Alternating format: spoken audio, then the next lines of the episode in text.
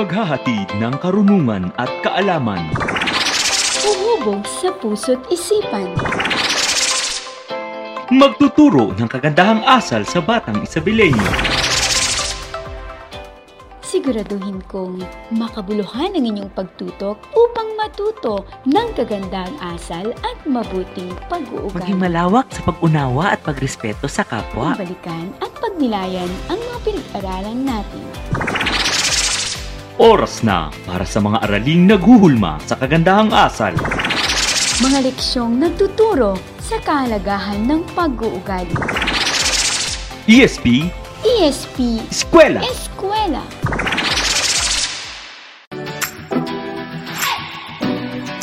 Magandang umaga mga mahal naming mag-aaral sa ikalimang baitang. Maligayang pagtutok sa paaralang panghimpapawid kung saan edukasyon ay sigurado. Sa araw na ito, may makabuluhang aralin tayong matututunan. Kaya halina kayo, makinig at samahan niyo ako. Ako ang inyong guro, Binibining Juana Lee L. Antipolo. O, tara na!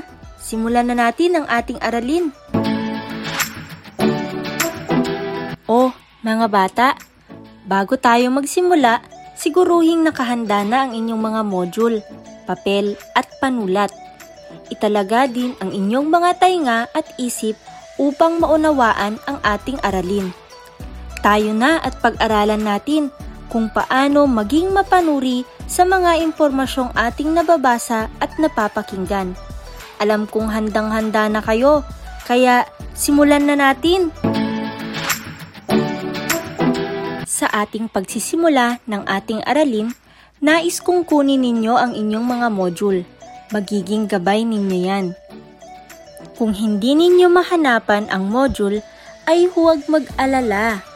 Aalalayan ko kayo. Sabay-sabay na nating basahin ang mga pangungusap. Sabihin ang hooray kung ang pangungusap ay nagpapahiwatig ng pagsusuri sa mga impormasyong narinig o nabasa. Hep-hep naman ang inyong sagot kung ang pangungusap ay hindi nagpapahiwatig ng pagsusuri sa mga impormasyong narinig o nabasa. Maliwanag ba mga bata? Handa na ba kayo? Tara, simulan na natin. Para sa unang pangungusap, nagtanong si Nestor sa kanyang tiyuhin na doktor tungkol sa sakit na COVID-19 para maliwanagan.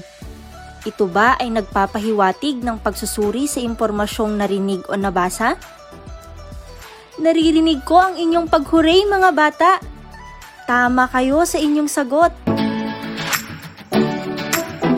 Dumako naman tayo sa ikalawang pangungusap.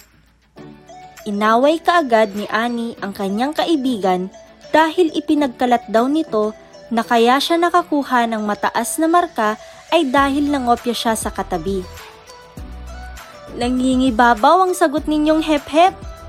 Tama, ang pangungusap ay hindi nagpapakita ng pagsusuri sa nabasa o narinig.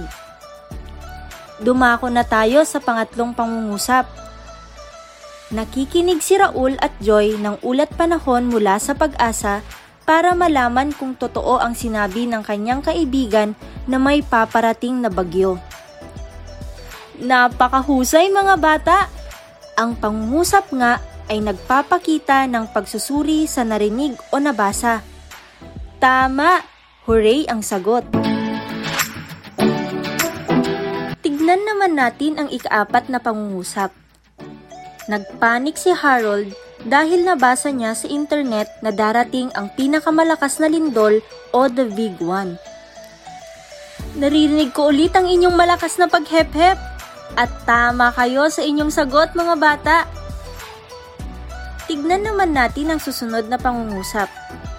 Narinig ni Martina sa isang kapitbahay na may darating na malakas na bagyo. Agad niya itong ibinalita sa lahat ng kanyang nakasalubong. Nakakayanig naman ang inyong pagsigaw ng hep-hep dahil ang pangungusap ay hindi nagpapakita ng pagsusuri sa nabasa o narinig. Tara, dumako na tayo sa ikaanim na pangungusap. Nabasa ni Van mula sa pahayagan na may virus na lumalaganap sa kanilang lugar. Nagsaliksik siya tungkol dito at nagtanong din sa kanyang mga magulang. Naririnig ko ang inyong pag-hooray! Napakahusay niyo talaga mga bata! Tignan naman natin ang ikapitong pangungusap. Kinukumpara ni Mika ang balitang napakinggan sa iba't ibang himpilan ng radyo para makakuha ng tamang impormasyon. Magaling! Ang pangungusap ay nagpapakita ng pagsusuri sa nabasa o narinig kaya tama lamang ang inyong sagot na hooray! Tignan na natin ang ikawalong pangungusap. Pinaniwalaan ni Julio ang lahat ng sinabi ng kanyang iniidolong artista. Narinig ko ang inyong paghep-hep at muli, tama na naman ang inyong sagot. Tayo na sa ikasyam na pangungusap. Sinusunod ni Mariel ang lahat ng nakikita at naririnig sa patalastas tungkol sa pag-iwas sa COVID-19. Nako, umaalingaw-ngaw ang inyong pagsigaw ng hep-hep dahil ang pangungusap ay hindi nagpapakita ng pagsusuri sa nabasa at narinig. Dumako na tayo sa huling pangungusap. Tuwang-tuwa si Benny nang mabasa sa internet na may dagdag sahod sila. Pero nang tinanong niya ang may-ari ay napag-alamang fake news lang pala. Narinig ko ang pagsigaw ninyo ng hooray mga bata! Nangangahulugang ang pangungusap ay nagpapakita ng pagsusuri sa nabasa o narinig. Binabati ko ang mga mag-aaral na nakapagbigay ng tamang sagot sa lahat ng item. Sa mga hindi naman nakapili ng tama, huwag kayong mag-alala dahil sa inyong pagtutok sa ating talakayan, siguradong kayo ay matututo. Sige lang mga bata, alam kong kayang-kaya nyo yan. Magbabalik po tayo sa ating talakayan makalipas ang isang mahalagang paalala. Nay, paano ang pag-aaral ko ngayong may pandemic? Mahinto na po ba ako? Ayoko po, Nay. Huwag kang mag-alala anak dahil gumagawa na ang DepEd ng paraan para matuloy sa August 24 ang pagbubukas ng klase. Blended learning ang kasagutan. Walang face-to-face pero may mga modules, online learning at TV, radio, eskwela pa. Wow! Ang galing! Gumaling sa aralin kahit di man tayo magkapiling. Tara na't matuto sa kabila ng pandemiko. Isang paalala mula sa DepEd at ng himpilang ito.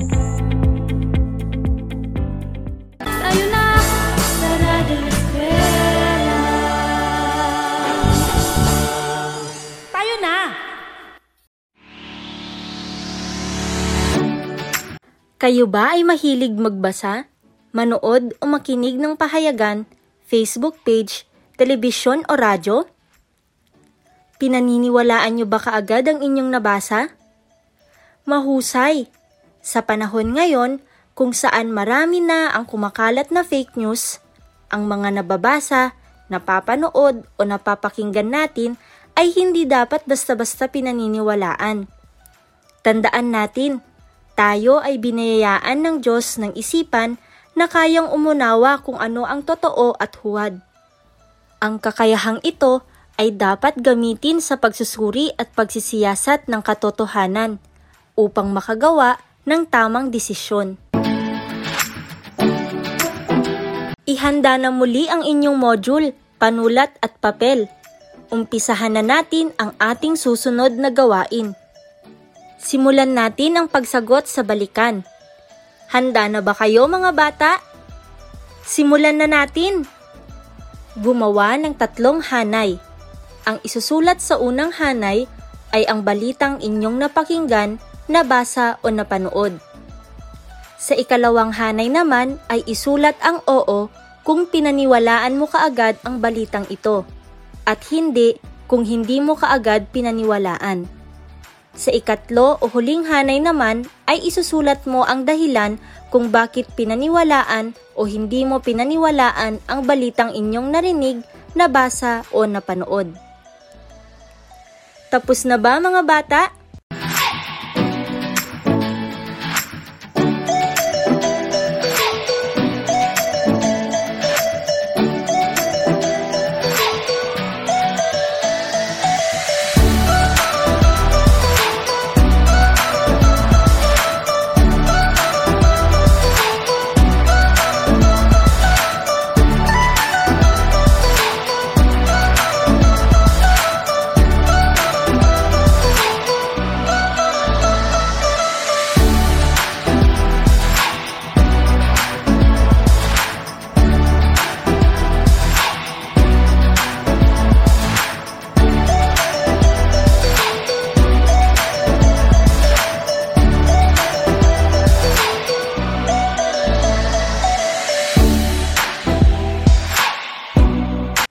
Binabati ko kayo mga bata. Nagagalak ako at natapos nyo ang gawain. Ngayon ay sasamahan ko kayo sa pagtuklas kung ano ang tamang dapat gawin sa mga impormasyong inyong nababasa o naririnig. Makinig kayong mabuti sa ating pag-aaral. Tayo na.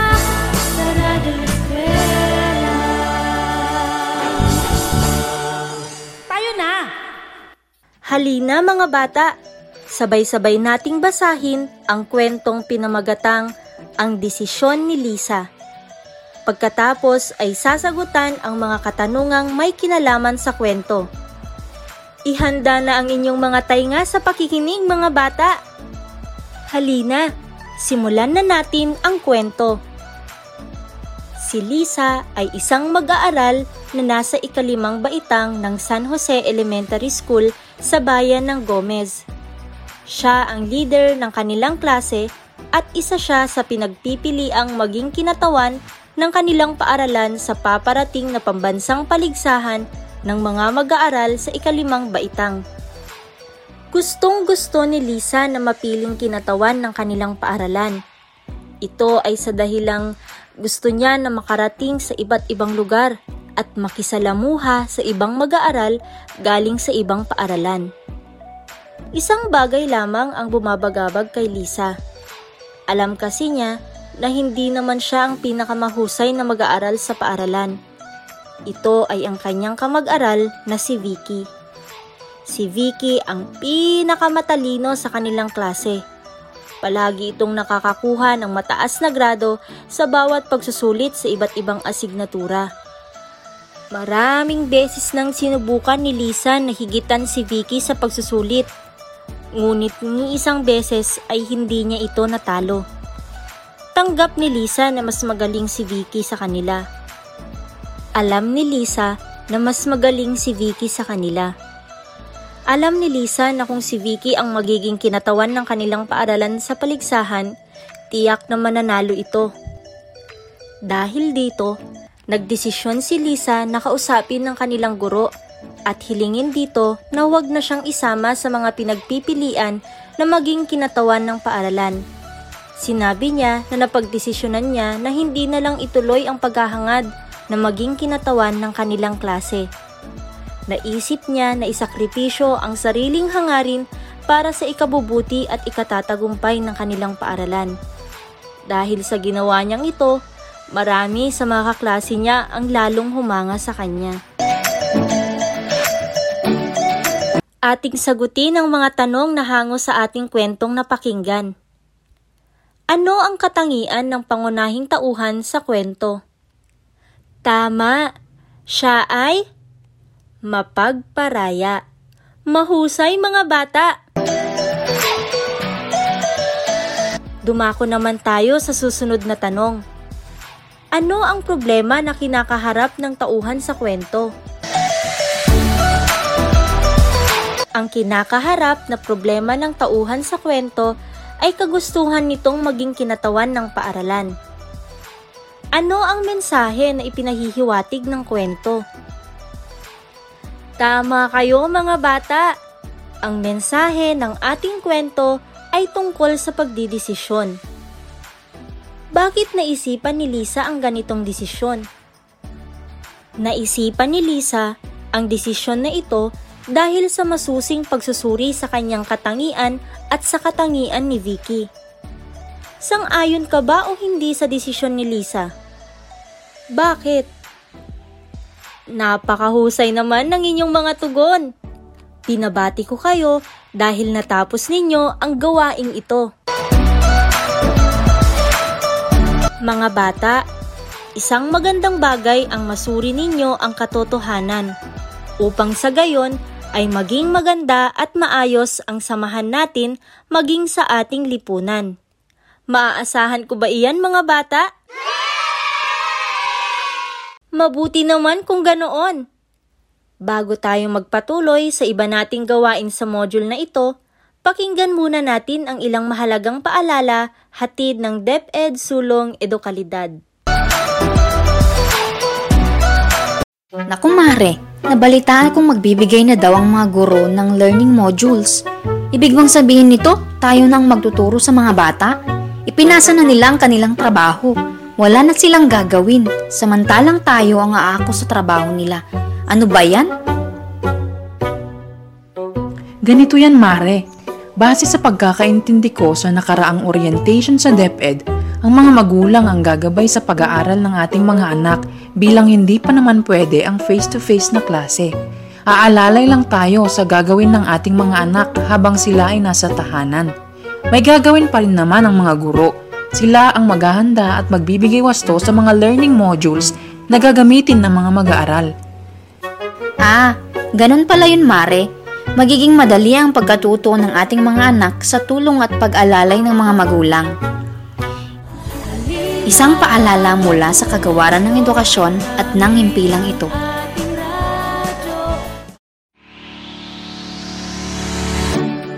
Ang pagkakaroon ng mapanuring pag-iisip ay isang katangian na maaring ipagmalaki ng isang tao.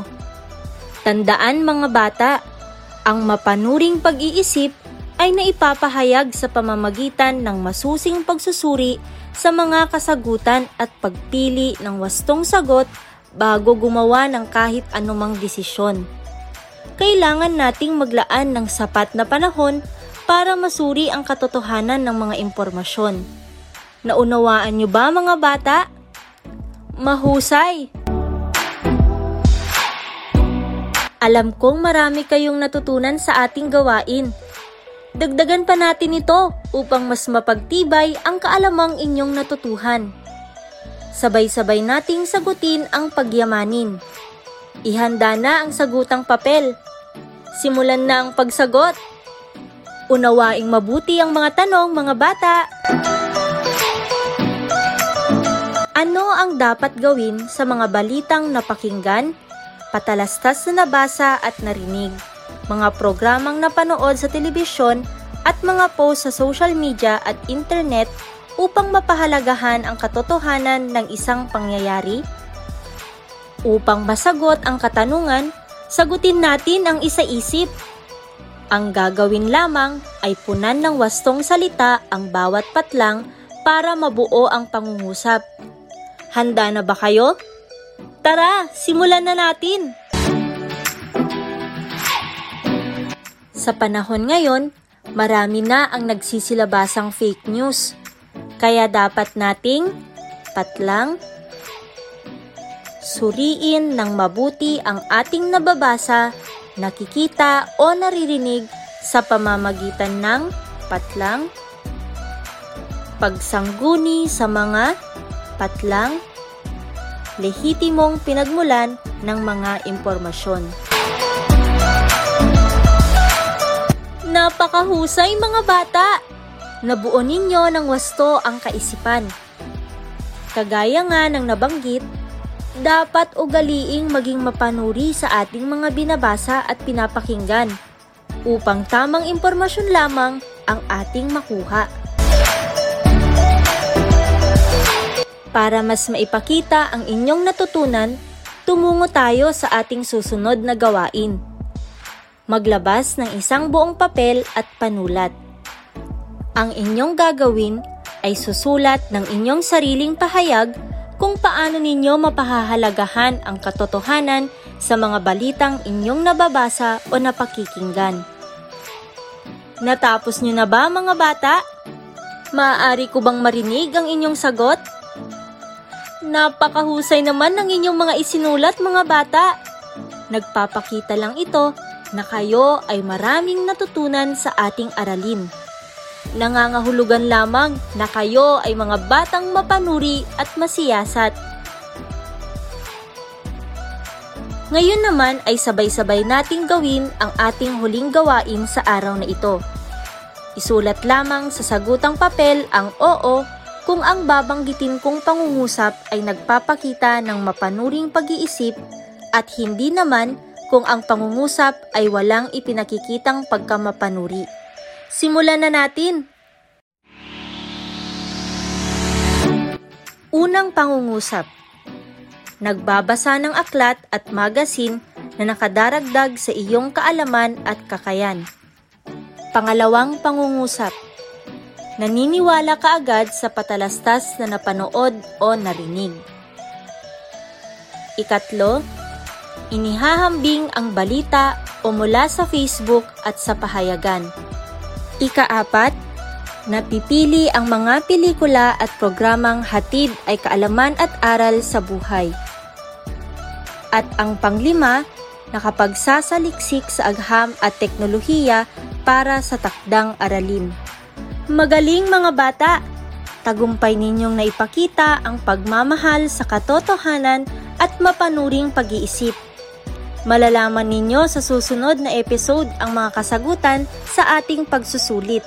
Dito na nagtatapos ang ating talakayan sa araw na ito. Hangad namin na kayo ay nakapulot ng aral sa ating talakayan. Hanggang sa susunod mga bata! Siguruhin lamang na nakatutok sa Radyo Eskwela.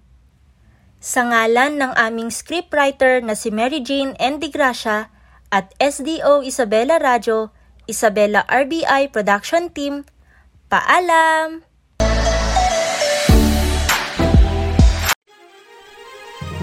Patuloy, patuloy ang edukasyon para sa ating henerasyon. Sa daan ng pagkatuto ay walang may iwan. Kaya halina sa Radyo! Radyo! Radyo Eskwela!